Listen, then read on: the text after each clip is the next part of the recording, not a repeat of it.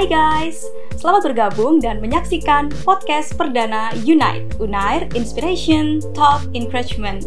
Nah, buat kalian yang masih belum tahu, Unite adalah siniar atau podcast berseri yang mengangkat tema-tema tentang inspirasi, obrolan yang mencerahkan, dan juga motivasi dari kanal YouTube Universitas Erlangga. Betul banget, Unite sesuai namanya adalah siniar yang menyatukan baik itu civitas akademika, alumni, orang tua, mahasiswa, serta komunitas umum yang secara khusus diundang karena kualitas profilnya yang memberikan inspirasi untuk kita semua. Dibawakan dengan gaya yang santai tapi bermutu, serta narasumber yang sangat berkualitas, Unite hadir sebagai tayangan yang menyajikan pengalaman, pandangan, opini, dan pesan-pesan senada dengan tagline Universitas Erlangga hashtag hebat. Selaras pula dengan inisiatif-inisiatif yang berpijak pada Sustainable Development Goals atau SDGs, Universitas Erlangga selaku tuan rumah dan juga komunitas akademik yang berkontribusi pada SDGs memiliki cerita-cerita yang menarik dan secara kolaboratif terus berkeinginan untuk mensukseskan tujuan strategis ini melalui kerjasama dengan berbagai pihak terinspirasi dari keagungan dan keluhuran Prabu Erlangga dari Kerajaan Kahuripan yang juga terkenal dengan keahlian dan pengetahuannya, Universitas Erlangga mengambil kesempatan ini sebagai semangat dalam langkahnya untuk mendukung upaya-upaya penyebaran pengetahuan sebagai sumber mata air bagi kemanusiaan dan informasi positif yang membagikan semangat, harapan, dan ide-ide inovatif dalam kerangka Smart University. So, buat semuanya, hope you enjoy this podcast. Sebelum kita memulai podcast, yuk kenalan dulu. Perkenalkan, nama aku Muhammad Eka Muslim, biasa dipanggil Haikal, dan aku dari Fakultas Hukum. Kemudian ada rekan saya di sebelah saya. Halo Caikal, kenalin semuanya, nama aku Ananda Amalia, aku dari Fakultas Ilmu Sosial dan Ilmu Politik. Nah, Kali ini kita kedatangan salah satu alumni yang sangat membanggakan tentunya siapa lagi kalau tidak tahu yang memiliki segudang prestasi dan pastinya sudah tidak asing lagi yakni Kak Ayu Maulida, alumni Fakultas Hukum Universitas Erlangga yang baru saja mengikuti ajang internasional bergengsi yakni Miss Universe. Wah keren banget ya. Ternyata alumni Universitas Erlangga terbukti juga sudah ada yang go internasional. Bahkan bisa jadi di luar itu juga ada yang go internasional dan mendapatkan prestasi juga. Bener banget dong. Setelah resmi dinobatkan sebagai Putri Indonesia 2020 Kak Ayuma berhasil menyisihkan puluhan peserta lainnya dari seluruh dunia Dan mengharumkan Indonesia sebagai Top 21 Miss Universe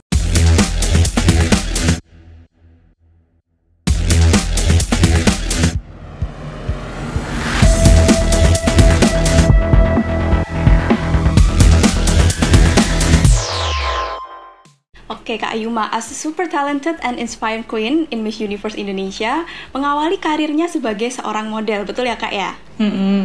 Mungkin bisa diceritakan sedikit terkait perjalanan Kak Ayuma dari modeling hingga ke Miss Universe. Jadi aku memang mulai dari karir aku um, jadi model dari umur 14 tahun di SMP kelas 3. Aku kebetulan di dari SMP 1 Surabaya dan dari sana memang aku bertemu dengan agensi yang mengajak aku dan mengajari aku untuk menjadi model dari cara jalan segala macam menemukan keluarga baru lah. Itu dari MC Model Surabaya by Edi Rizaldi. Nah dari sana aku pun berkarir sampai ke Singapura terus juga ke Jakarta tentunya ya. Di Jakarta aku bersama dengan G Models. Nah dari sana memang semakin kuatlah niat aku untuk menjadi putri Indonesia karena itu memang udah cita-cita dari kecil.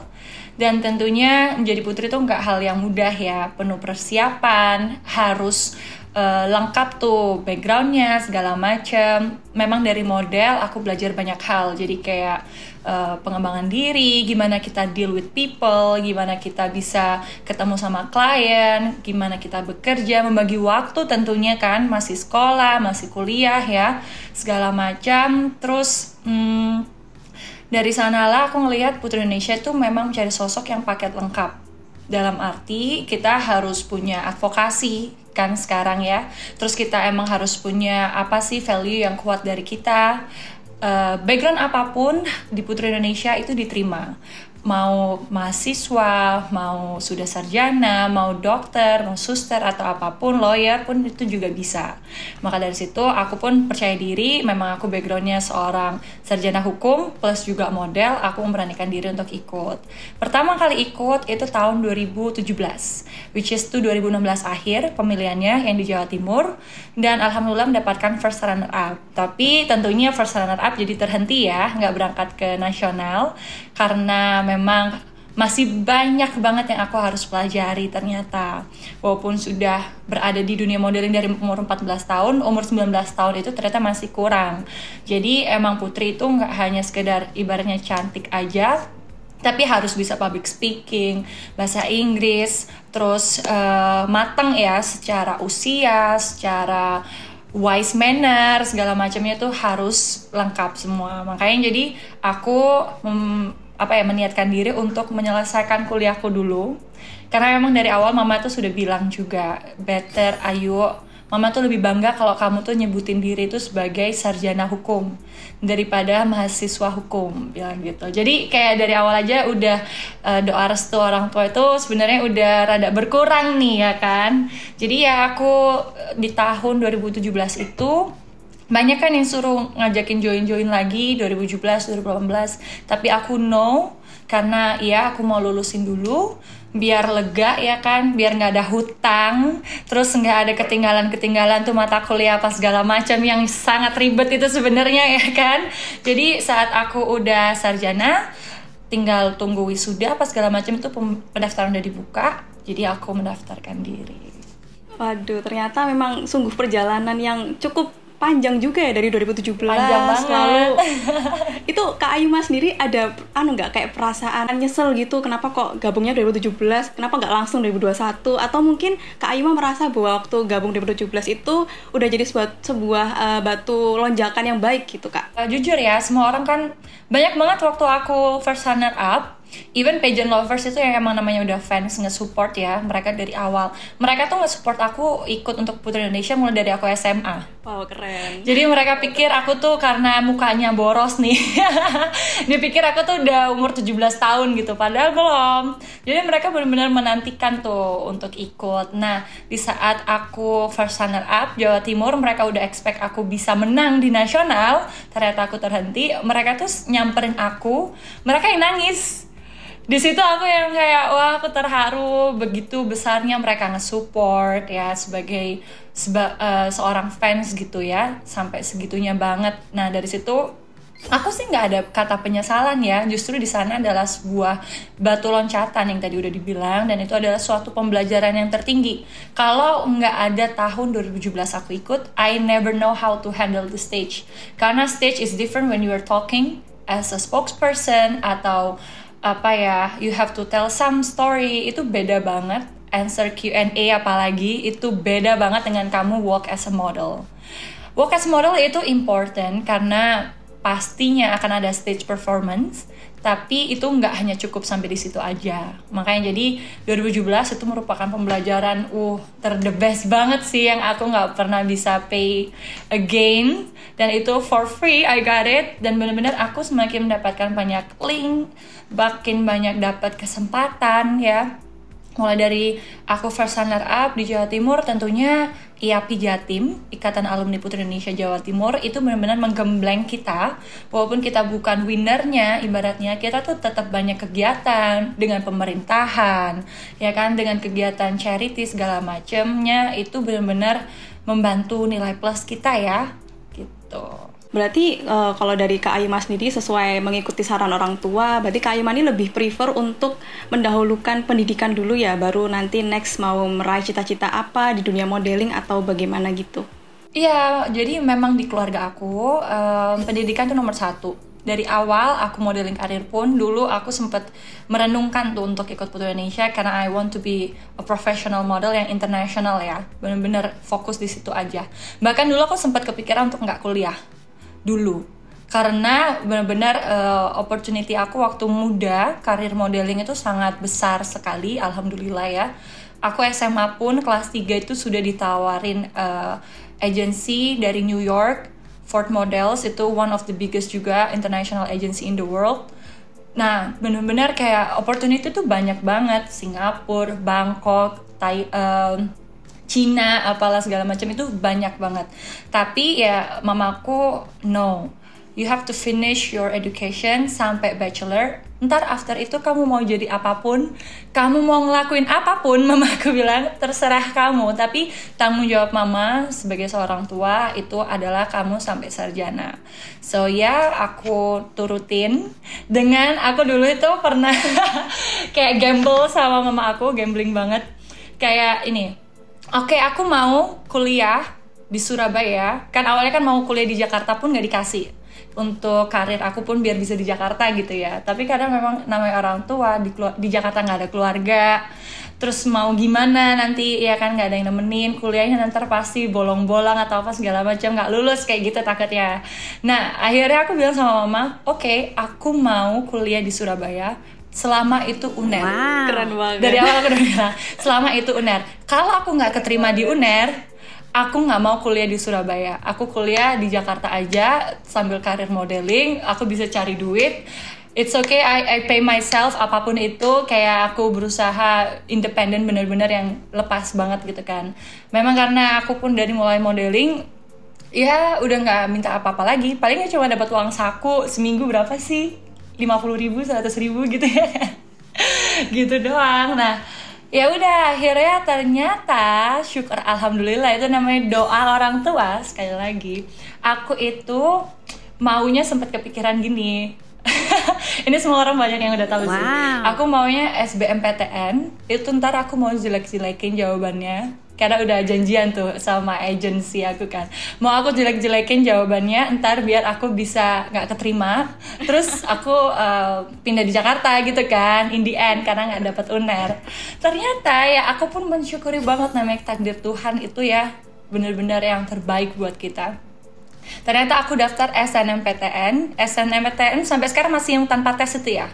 Iya jalur ya. undangan kak. Uh, jalur undangan atau jalur prestasi aku daftar aku masukin hukum tuh sebagai pilihan pertama aku loh, bukan pilihan kedua pun. Dan aku keterima. Wow. Jadi ya emang itu adalah sudah uh, rezeki jalan kehidupan aku. Aku bersyukur banget di UNER hukum aku tuh bener-bener mendapatkan banyak banget pelajaran dari pelajaran emang ilmu, terus pelajaran kehidupan juga dan benar-benar itu memberikan nilai plus lah ya untuk kita pun kalau mau mendaftarkan Putri Indonesia, you need to have title. Either itu kamu mau student atau memang udah graduate tapi harus 3B kan, brain, beauty and behavior. Nah. Betul sekali. Oh iya Kak Yuma.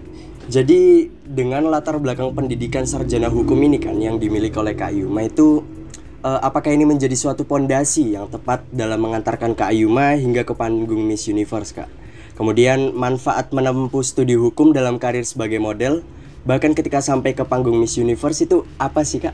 Jadi kalau menurut aku pribadi ya bagusnya hukum itu karena emang aku tuh pertama tahu aku tuh sukanya bukan yang tipe hafalan jadi emang dari SMA aku udah tahu aku tuh suka ngomong. Memang itu salah satu kelebihan aku. Jadi either aku memang pilihan pertama aku hukum atau komunikasi. Nah jadi emang keterimaan di hukum aku memang belajar banget how to deal with people itu lebih more uh, apa ya intellectually. Terus kita emang gimana face a problem terus gimana kita itu bisa tahu sih hukum Indonesia sendiri itu juga kayak gimana biar kita itu nggak dibego-begoin orang dong tentunya. Dan kita one day ya juga bisa bantu orang. Banyak banget kayak teman-teman aku sharing problem hukum walaupun aku bukan lawyer ya kan? Tapi at least I know how to help them dari ilmu-ilmu yang emang aku udah dapatkan. Jadi itu memang bagus banget pelajarin uh, punya background ilmu hukum untuk mendaftarkan Putri Indonesia itu benar-benar membantu aku. Secara title pun itu bergengsi sekali kan? Ternyata aku tuh nggak pernah uh, sebelumnya aku nggak pernah tahu kalau ilmu hukum itu seterkenal itu gitu ya di masyarakat. Dan ya alhamdulillah banget. Jadi sampai di panggung Miss Universe pun I have a title as a law degree. Itu benar-benar everyone appreciated dan mereka itu benar-benar uh, menghormati banget gitu. Wah nih anak berarti pinter ya kan?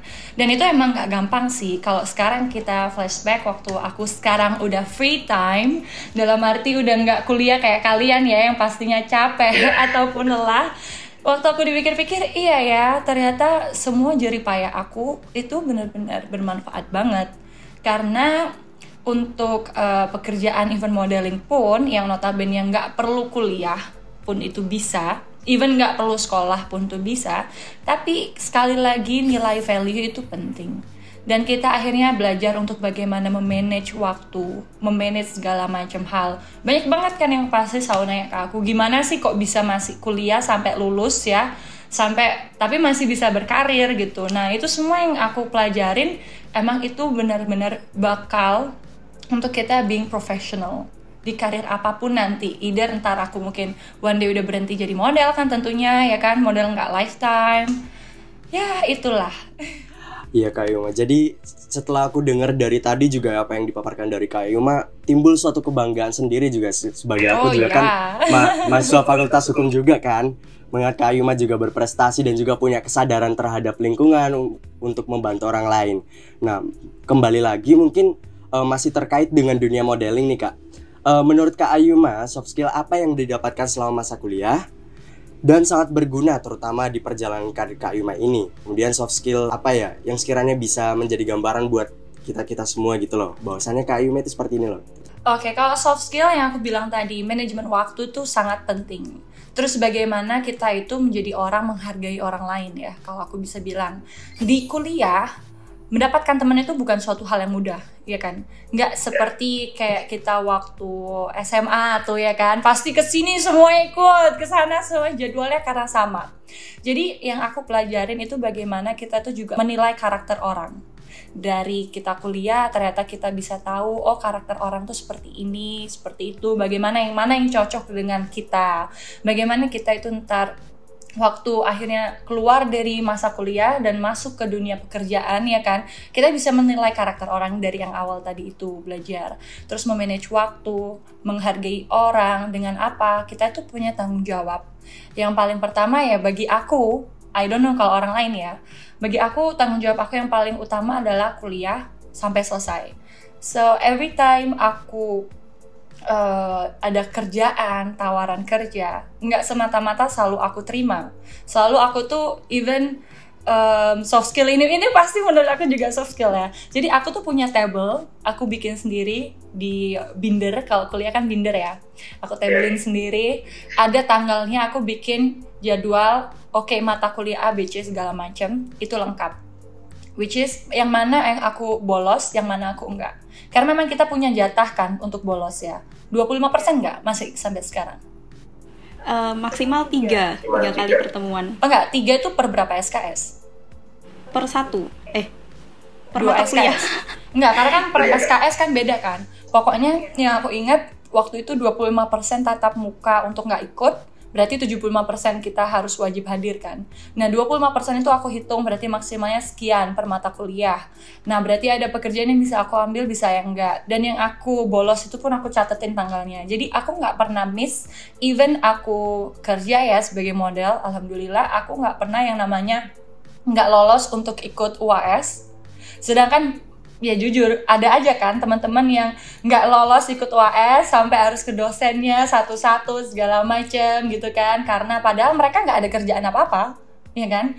Nah itu yang aku benar-benar pelajarin banget sikap disiplin bagaimana kita itu punya goals, kita itu harus melakukannya gitu. Goals pun itu termasuk dari untuk lulus kuliah, which is itu nggak mudah ya kan. Butuh support dari banyak pihak. Di situ aku mendapatkan pelajaran gimana kita itu menemukan apa ya inner circle yang memang support kita, yang true one gitu. Terus belajar dengan dosen-dosen yang paling the best wow. pokoknya di UNER. Aku seneng banget, sayang sama semua dosennya. Kayaknya nggak ada dosen yang nggak inget aku deh.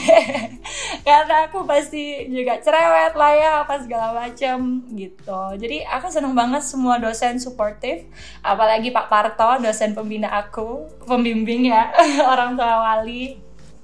Terus Bu siapa lah nggak bisa sebutin satu-satu ntar malah salah kalau yang lain nggak disebut Berarti yang aku bisa note di sini tuh Kak Aima bener-bener menekankan disiplin dan tanggung jawab ya Kak. Terutama Kak Aima kan milih untuk melanjutkan pendidikannya di sarjana hukum. Jadi bener-bener nih, karena aku udah masuk sarjana hukum, aku harus nyelesain ini dengan predikat baik juga sebagai rasa tanggung jawab gitu Oh, Kak ya. iya. Oke Kak, mungkin lanjut ke pertanyaan selanjutnya ya. Kita mau ajak Kak Aima untuk sedikit throwback masa kuliah meng- untuk mengenang sat- satu cerita dari Kak Aima sendiri, entah itu cerita lucu, menegangkan atau momentum yang sangat membanggakan untuk Kak Aima sendiri ketika berkuliah di Universitas Erlangga. Pokoknya yang paling seru, aku tuh yang pasti aku menanti-nantikan adalah kuliah kelasnya Pak Parto. Karena Pak Parto itu orangnya gokil abis, terus apa ya lovable lah untuk seluruh muridnya ya. Terus paling easy going segala macam. Terus yang paling menegangkan apa ya? Ya UAS sih, UAS itu paling menegangkan kan guys. Kayaknya kita semua ya menegangkan ya. UTS itu itu menegangkan sekali gimana ceritanya walaupun ya sarjana hukum tuh kalau orang-orang yang kuliah hukum boleh bawa undang-undang tapi percaya deh di saat kalian kuliah justru boleh bawa undang-undang itu pertanyaan yang nggak ada dari undang-undang justru Betul, pertanyaannya itu Betul yang banget. yang out of the book banget gitu Kayaknya aku harus pindah ke jurusan hukum juga ini kayaknya. Dari fisip pindah ke hukum biar bisa ketemu Pak Parto juga dan ngerasain gimana sih serunya kuliah hukum. Iya, dan yang pasti um, aku senang semuanya tuh corporate ya. Eh, dosen-dosen, alhamdulillah aku bertemu dengan yang baik-baik semua.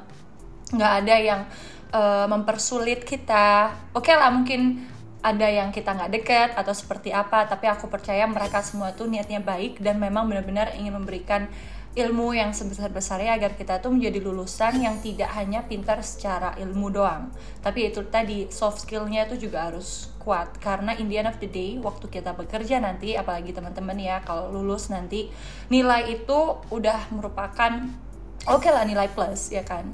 Tapi soft skill tuh yang paling utama yaitu tadi gimana kalian waktu kuliah kalau bisa tuh mendapatkan channel sebesar-besarnya sesuai dengan passion kalian.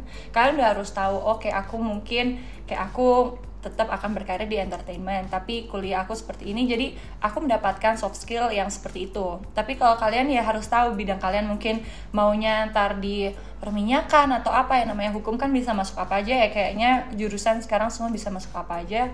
Channel itu harus dicari mulai dari kita kuliah. Karena kalau kita diem aja ya nggak akan pernah bisa dapat. Dalam pekerjaan pun kita itu eh, harus jemput bola. Even jadi putri Indonesia segala macam project ataupun aku punya acara sendiri atau apa itu kita harus jemput bola. Nggak bisa kita yang duduk cantik ya kan? Merasa oke rezeki kita tak akan terbagi dengan orang lain. I know. Tapi bukan berarti kita diem aja. Maka dari itu latihlah kepemimpinan kalian sedari dini mulai dari eh, sekolah sampai kuliah khususnya Oke Kak Ayuma, mungkin eh, aku di sini mau sedikit bertanya karena kita sama-sama juga belajar di kampus B juga Fakultas Hukum ada di kampus B. Mungkin bisa dikasih bocoran dikit nih Kak eh, mengenai spot kuliner apa sih yang paling dirindukan Kak Ayuma selama proses kuliah dan sekarang juga sudah menjadi seorang putri Indonesia. spot yang aku kangen ya karena aku tuh orangnya kupu-kupu banget tahu kan kupu-kupu Iya tahu.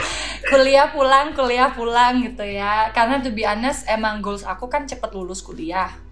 Tapi karena aku tahu emang aku punya karir. Jadi emang mulai dari SMA aku sudah dulu SMP tuh aku ikut organisasi semua segala macam ekskul basket osis ya drum band eh, paskib tari apalah pramuka segala macam aku ikutin. Tapi mulai dari SMA emang aku udah fokus untuk karir dan sekolah dan kuliah pun juga. Jadi aku kuliah dan juga em, karir aku. Karena biar yang penting bisa balance. Daripada ikut tapi cuma coba-coba ya kan?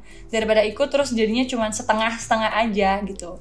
Nah jadi kalau aku yang sebagai kupu-kupu spot favorit aku itu ya cuman yang di eh, fakultas hukum aja. Karena aku jarang tuh yang main ke fakultas lain itu bahkan aku bilang nggak pernah sih dan mungkin pas waktu ini kayak kuliah umum yang eh, kuliah nasional ya kuliah umum nasional Iya, iya. itu itu baru mungkin pernah ke fakultas ekonomi gitu kalau di fakultas hukum yang aku favoritin ya kantin Low Cafe ya? Iya, Low Cafe ya sekarang namanya. Iya, Low Cafe. Zaman namanya. aku tuh masih dibangun deh, jadi Oh. maksudnya masih Iya, iya. dibagusin gitu. Dulu tuh masih belum sebagus sekarang. Aku yakin kamu nanti pasti lulus juga kuliah itu akan menjadi lebih bagus daripada waktu kamu. Kantinnya bagus. ya kan? Kalau aku Low Cafe, terus musola. Aku suka musolanya kita tuh bener-bener bagus. Even teman-teman aku yang SMA, SMP ternyata di UNER, mereka aja sampai eh, mau sholat ke musolanya kita Fakultas Hukum. Weh. Karena di fakultas dia ternyata tidak sebagus Fakultas Hukum. Jadi aku kalau nganggur nunggu apa-apa aku selalu nunggunya di musola aja sambil ya ibadah atau apa gitu. Dingin juga ya kan? Coba kalau di low cafe kan nggak sedingin di musola. Iya, terus sama ini nih teras-teras yang di depannya parkiran itu, itu kan pasti spot-spot di anak-anak lah.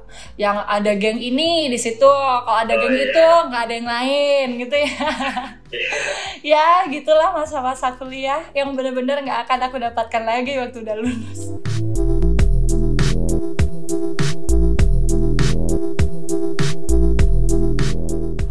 Oke, mungkin lanjut ke ini ya tentang advokasi. Kan seperti yang kita tahu nih, Kak Ayuma kan memiliki advokasi kegiatan sosial bernama Senyum Desa yang juga awalnya merupakan komunitas pengabdian yang didirikan oleh mahasiswa UNAIR sebagai sebuah eh, kegiatan sosial kemanusiaan eh, serta dengan misi edukasi serta kewirausahaan di pelosok desa di Indonesia. Nah, kami penasaran nih Kak, kira-kira apa sih yang melatar belakangi dari Kak Ayuma sendiri di balik berdirinya Senyum Desa untuk terus berkembang hingga saat ini? Ya, alhamdulillah banget sih aku kenal teman aku sendiri itu yang namanya Zaki, ya kan?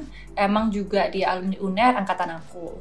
Dari awal aku kenal dia, aku tuh udah yakin nih, ini anak nih anak pinter. Udah kelihatan dari mulai em, apa sih ospek. Ya, dari awal mulai ospek aku udah kayak wah nih ini anak pinter nih.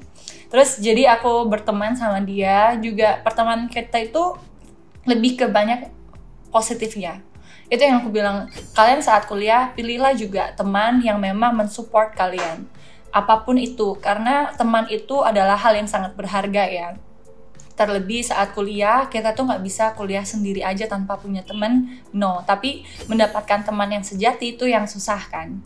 Nah aku alhamdulillah banget dengan Zaki dan juga teman-teman yang lain yang emang kita deket itu arahnya selalu ke positif. Dia yang memang notabene kan anak desa terus bisa keterima UNER one and only dari desanya dia yang kuliah dan kuliahnya jurusan hukum UNER juga itu sebuah penghargaan tertinggi kan dan aku percaya dari situ dia pun juga terinspirasi untuk mengabdi dari orang-orang ke orang-orang di desanya dia kan sampai ke luasnya gitu.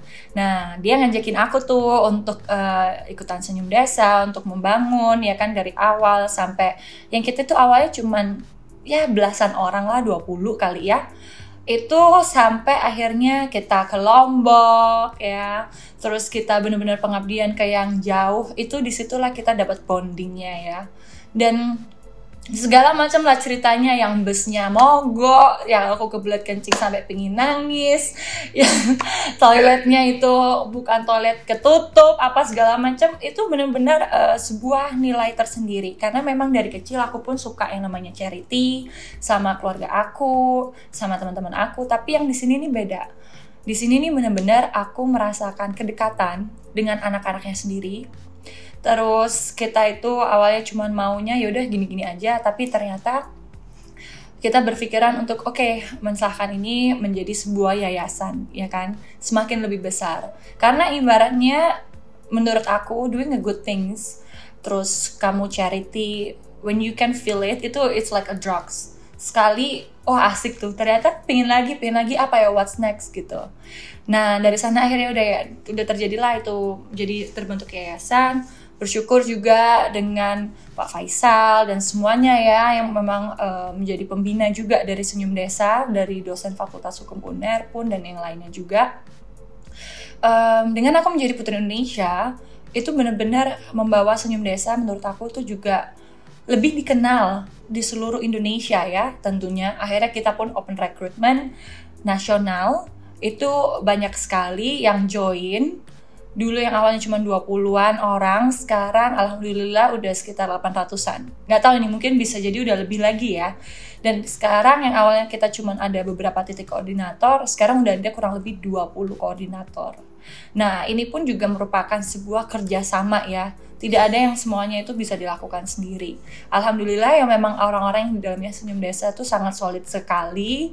Kita itu benar-benar bisa kerja bakti lah memang sesuai bidangnya. Oke yang aku mungkin notabene sibuk, aku bagian ini, yang ini bagian itu kayak gitu. Jadi emang saling kerjasama dan emang semuanya itu passionate di dalamnya kita setiap kali kunjungan ya biasanya kita pasti bikin taman baca ya kayak library gitu kita bawain buku kita bangunin tempat spot buat mereka jadi kayak perpustakaan di masing-masing desa. Terakhir juga waktu aku kunjungan sebelum berangkat Miss Universe itu kita bangun tandon air di pesantren jadi kita ngajar juga. Terus kita sekarang alhamdulillah sudah ada TK TK yang memang secara gratis dan baru aja pertama kali sudah wisuda yang pertama. Terus sudah apa namanya? apa study trip ke Surabaya dari Madura. Ya, hopefully banyak banget deh emang yang uh, dilakukan oleh Senyum Desa. Kita juga punya apa itu namanya? Uh, desa adat ya desa adat yang emang wisata itu kemarin alhamdulillah waktu aku pun berkunjung kita paskan semua diresmikan juga bersama dengan Ibu Arumi wakil wakil gubernur kita. Jadi memang mendapatkan banyak sekali sorotan. Nah ya itu tadi yang aku merasa dengan menjadi putri Indonesia kita banyak channel ya kan? Alhamdulillah dengan berkunjungnya Bu Arumi, terus kita pun juga aku dipanggil podcast sama Bu Arumi, sama Pak Emil juga sempat bertemu dan aku kan emang cerita ya. Memang mereka tuh sangat mensupport sekali Putri Indonesia karena Putri Indonesia dari Jawa Timur nih kan?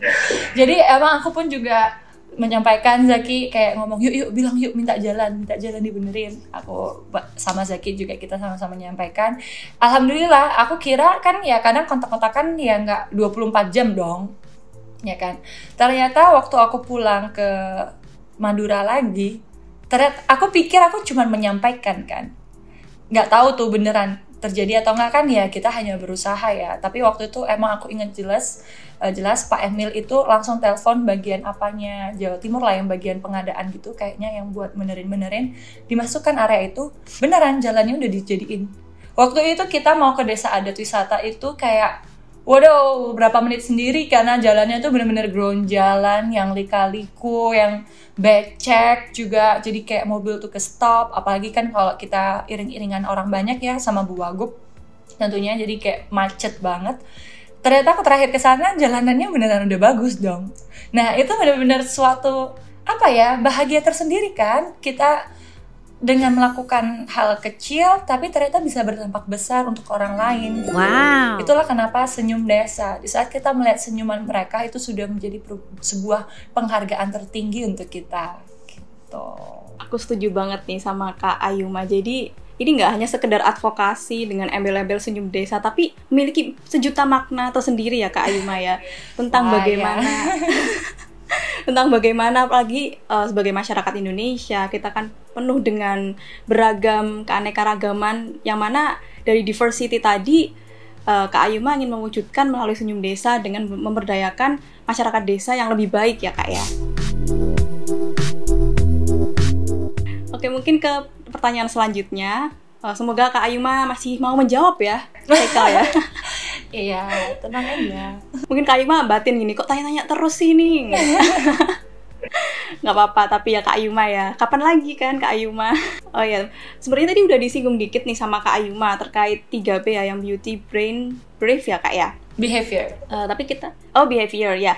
Kita pengen tahu uh, menurut kakak nih ya, apa sih pendapat Kak Ayuma tentang ada beberapa orang dengan stigma negatif bahwa Miss Universe itu cuman uh, other beauty pageant yang tidak lebih dari sekedar kontes kecantikan gitu kak. Iya memang uh, itu susah ya. Kita apalagi Indonesia itu negara yang memang kita adatnya ketimuran dan dengan stigma yang beda-beda gitu loh. Tiap culture aja bisa jadi beda. Bahasanya beda adat istiadatnya beda ya kan nah itu memang di tahun 90-an pun itu memang susah sekali untuk kita sebagai seorang putri Indonesia itu mendapatkan tempat yang dihargain gitu loh di masyarakat apalagi hanya kita untuk membawa nama Indonesia ingin berprestasi gitu sempat cerita kalau yang dengerin dari senior-senior bagaimana lika-likunya mereka di tahun 90-an sampai tahun 2000-an sekian pun itu masih susah banget.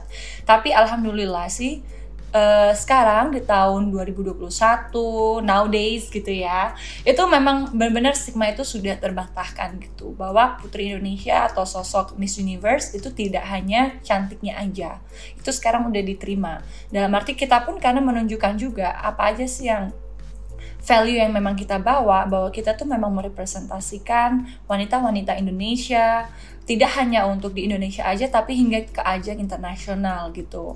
Kita memang membawa culture kita tourism kita itu terangkat tentunya dengan kompetisi ini.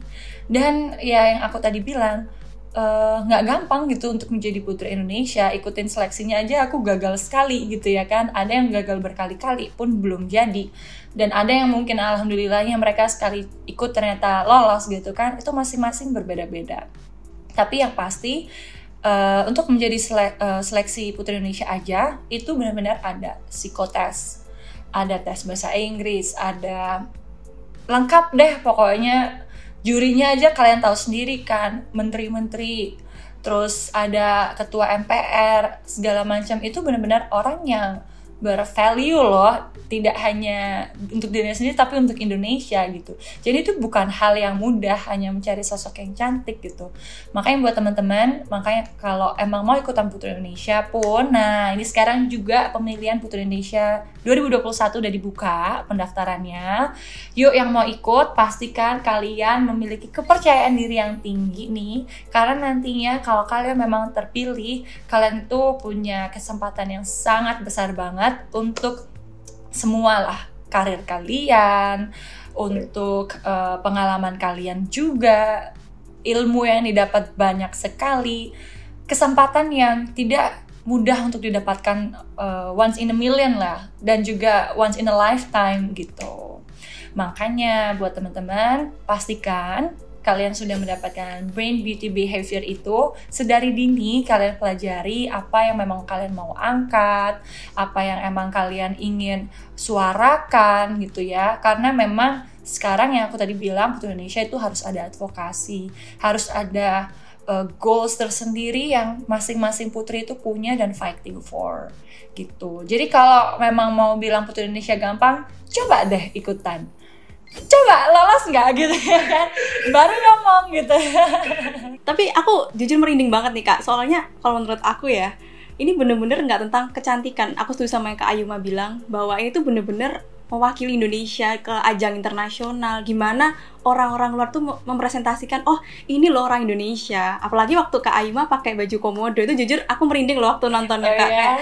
wah ternyata komodo itu memiliki apa ya aura sekuat itu. Apalagi ketika Kak Ayuma yang pakai gitu kan jadi kelihatan auranya ke bawah gitu. Makasih. Iya, apalagi aku pun juga awalnya sempat ada takutnya ya pasti mendaftarkan diri untuk ikut Putri Indonesia. Apalagi aku tahu tuh wah yang katanya wishlist wishlist tuh udah pada berikutan semua. Apalagi juga di dalamnya Putri Indonesia sendiri yang ikutan itu ngomongin yang cantik, semuanya cantik loh. Terus uh, ngomongin mereka yang berprestasi, banyak banget mulai dari dokter, mulai dari S2 ya kan, yang kuliah di luar negeri, double degree segala macam itu ada guys gitu. Jadi memang persiapkanlah diri kalian dan jangan takut untuk gagal. Karena yang aku bilang kalau kita gagal pun kita pasti punya kesempatan kedua. Dan justru kita harus introspeksi apa yang kekurangan dari kita. Kita punya link yang baru tentunya kayak aku ikut Putri Indonesia Jawa Timur.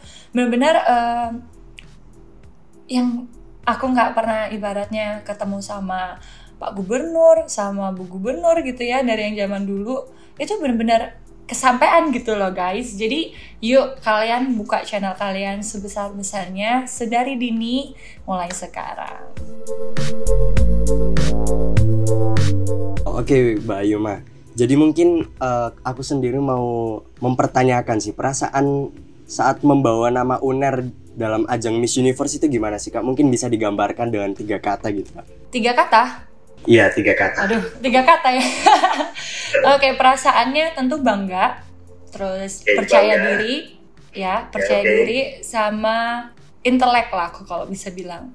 Karena emang aku merasa di sana ya aku pede gitu loh, karena aku punya ilmu, aku punya isi di otak kepala aku untuk mau bersaing dengan orang-orang di luar sana. Walaupun mereka notabene dari negara A, B, C, D segala macam, tapi benar-benar aku tuh percaya diri mau lomba segala macam nggak ada masalah. Oh iya Kak Ayuma, mungkin nih satu pesan dari Kak Ayuma buat teman-teman mahasiswa Universitas Erlangga, terutama mereka yang lagi berkuliah dan mau meraih cita-cita mereka nih. Ada satu pesan khusus nggak dari Kak Ayuma? Oke, pesan aku buat teman-teman, kalian harus tahu benar-benar passion kalian itu di mana. Walaupun kalian mungkin punya cita-cita yang lain daripada jurusan kalian, it's okay. Yang pasti kalian tahu sekarang adalah tugas kalian untuk menyelesaikan kuliah kalian tuh sebaik mungkin. Dan benar-benar eh, memberikan yang terbaik tidak hanya untuk diri kalian. Karena kuliah itu di saat kalian lulus pun itu kalian membanggakan yang namanya orang tua, keluarga, teman segala macam. Jadi knows your responsibility first. Always know which one is your priority. Karena di saat kalian tahu priority kalian, kalian tahu harus melakukan yang mana duluan. Yang mana tugas kalian yang harus selesaikan dulu. Mau passion apa pun, ekskul apa pun, organisasi apa pun, mereka itu adalah support system untuk kuliah kalian. So, kuliah is number one. Cepet lulus itu lebih baik daripada kalian menunda-nunda.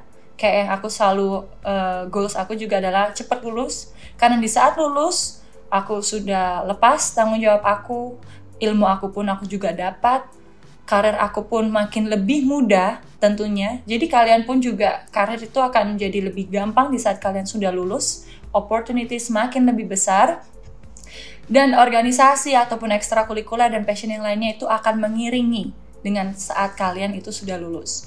Jadi, maksimalkan waktu kuliah kalian itu semaksimal mungkin dengan ilmu yang didapatkan dari dosen-dosen yang terbaik yang sudah ada di Universitas Erlangga itu benar-benar aku percaya adalah the best of the best. Kayak nggak ada tuh dosen kita yang ibaratnya bukan dosen artis ya, diundang as, di- diundang acara ini, diundang acara itu gitu ya. Jadi benar-benar jangan sia-siakan kesempatan kalian bisa berkuliah di Universitas Erlangga yang memang benar-benar top ranking juga di Indonesia.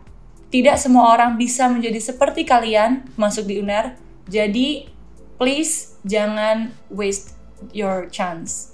Karena sekali seumur hidup, please kalau bisa lulus tiga setengah tahun itu lebih enak guys daripada kalian mau lulus Amin. lebih lama-lama lama-lama gitu. Oh iya nih Kak, un- kita mau ada sedikit throwback games. Mungkin ada beberapa slide yang akan kita mainkan bertiga. Waduh. Mungkin dari kakak operator boleh memandu. Eh, kita yang memandu ya? Kita yang memandu, Mulai Kak. gambarnya. Jadi games nanti ini ya kurang lebih gimana ya ada satu gambar yang nantinya mungkin dari Kak Ima sendiri bisa berpendapat tentang gimana sih pendapat Kak Ima ketika melihat gambar ini tuh mungkin impresinya Kak Ima bagaimana Pendapat ya. iya boleh Oke, gambar pertama. Waduh. Tididididing. Ada harusnya sudah suara drum band ini. Ini adalah alma mater gue gitu. Kebanggaan aku gitu. Bangga banget loh kuliah di UNER, apalagi Fakultas Hukum. Wow. Gitu. Wah, kayak I never expected before. Selanjutnya ke slide gambar selanjutnya. Wah, kalau yang ini nih eh, tempatnya wisuda. Terus semua orang itu habis wisuda bawa fotografer sendiri-sendiri, foto di spot-spotnya masing-masing, ya kan? Aku terakhir ke sana kayaknya waktu tapi paling berkesan Amerta sih mungkin ya. Berarti Kak Ayuma Oh juga iya. Amerta di kampus C. Amerta. Eh, eh, eh, benar. Oke, mungkin sebagai penutup nih Kak Ayuma. eh, apa sih testimoni dari Kak Ayuma terkait podcast ini? Ini bermanfaat banget ya. Semoga harapannya testi- eh, podcast ini benar-benar bisa viral ya dan benar-benar apa ya memberikan motivasi dengan masing-masing siapa pun bintang tamunya ya untuk teman-teman yang masih berkuliah karena tentunya apa ya kita kuliah itu apalagi nih yang online aku nggak pernah ngerasain kuliah online ya. Butuh motivasi yang tinggi. Nah dengan melihat podcast ini harapannya melihat orang-orang yang sukses nih wede. Kayak pede banget gue sukses gitu ya. Tapi kayak sudah sukses. ya kan dengan melihat orang-orang yang sudah lulus tuh ya atau segala macamnya dengan kelebihan mereka dan kekurangan mereka kita bisa belajar. So hopefully teman-teman yang masih kuliah jangan patang menyerah pokoknya untuk semangatnya dan juga belajarnya um, sukses dengan cita-cita kita masing-masing. Yang penting bermanfaat, tidak hanya untuk uh, diri kita sendiri, tapi untuk orang banyak yang di sekitar kita. Jadilah orang yang living by giving dengan selalu apa ya, itulah memberikan kebaikan di mana pun kita berada. Dan uh, podcast ini tuh juga harapannya aku bisa menyampaikan itu tadi uh, mungkin ada motivasi-motivasi yang aku bagikan untuk teman-teman juga. Jangan lupa hashtag aku nothing worth having comes easy. Itu selalu aku sampaikan mulai dari tahun 2016 kalau nggak salah atau 17 ke semua teman-teman bahwa apa pun yang kalian ingin perjuangkan memang nggak akan ada yang mudah tapi kalau kalian bersungguh-sungguh kalian pasti bisa. Jadi jangan lihat seseorang itu dari enaknya aja. Kayak sekarang wow aku udah pakai mahkota gitu ya. Atau wow orang ini udah kaya ini sukses punya mobil atau liburan ke mana gitu. Tapi lihatlah bagaimana perjuangan mereka bisa sampai ada di titik itu. Cari value-nya and do it your own style. Keren banget ya ampun. Ternyata teman-teman nih buat penonton-penonton nanti di podcast Unite nggak hanya Kak Ayuma tapi ini tidak hanya sekedar namanya ya Kak Ayuma tapi banyak sekali latar belakang maupun kisah perjalanan dari Kak Ayuma sendiri untuk seperti sekarang memakai mahkota. Ternyata nggak easy ya perjalanannya. Aku salut banget jujur waktu Kak Ayuma cerita ternyata ikut Putri Indonesia tuh dari 2017 tuh jujur kalau misalnya aku mungkin udah patah semangat Kak. Belum lagi bully-bulian tuh. Banyak oh ada bully juga ya Kak ya, ya kan? Hmm, I see ya ampun tapi aku jujur sedih nih karena kita karena online karena pandemi gini nggak bisa ketemu langsung pasti kalau bisa ketemu langsung bisa lihat secara langsung nih kak Ayuma cantiknya gimana, lu tingginya gimana. Amin. Oh. Semoga udah nggak pandemi ya. Terus Amin. Sering-sering undang aku nggak bosen gitu. Amin. Nanti kalau kita jadi moderatornya nggak bosen juga ya kak Ayuma ya. Cukup ya dari aku. Kalau dari Caikal gimana? Ya kalau dari aku sendiri mungkin uh, atas kehadirannya Kak Yuma di sini memberikan kita juga banyak lah pandangan dan juga motivasi tentunya.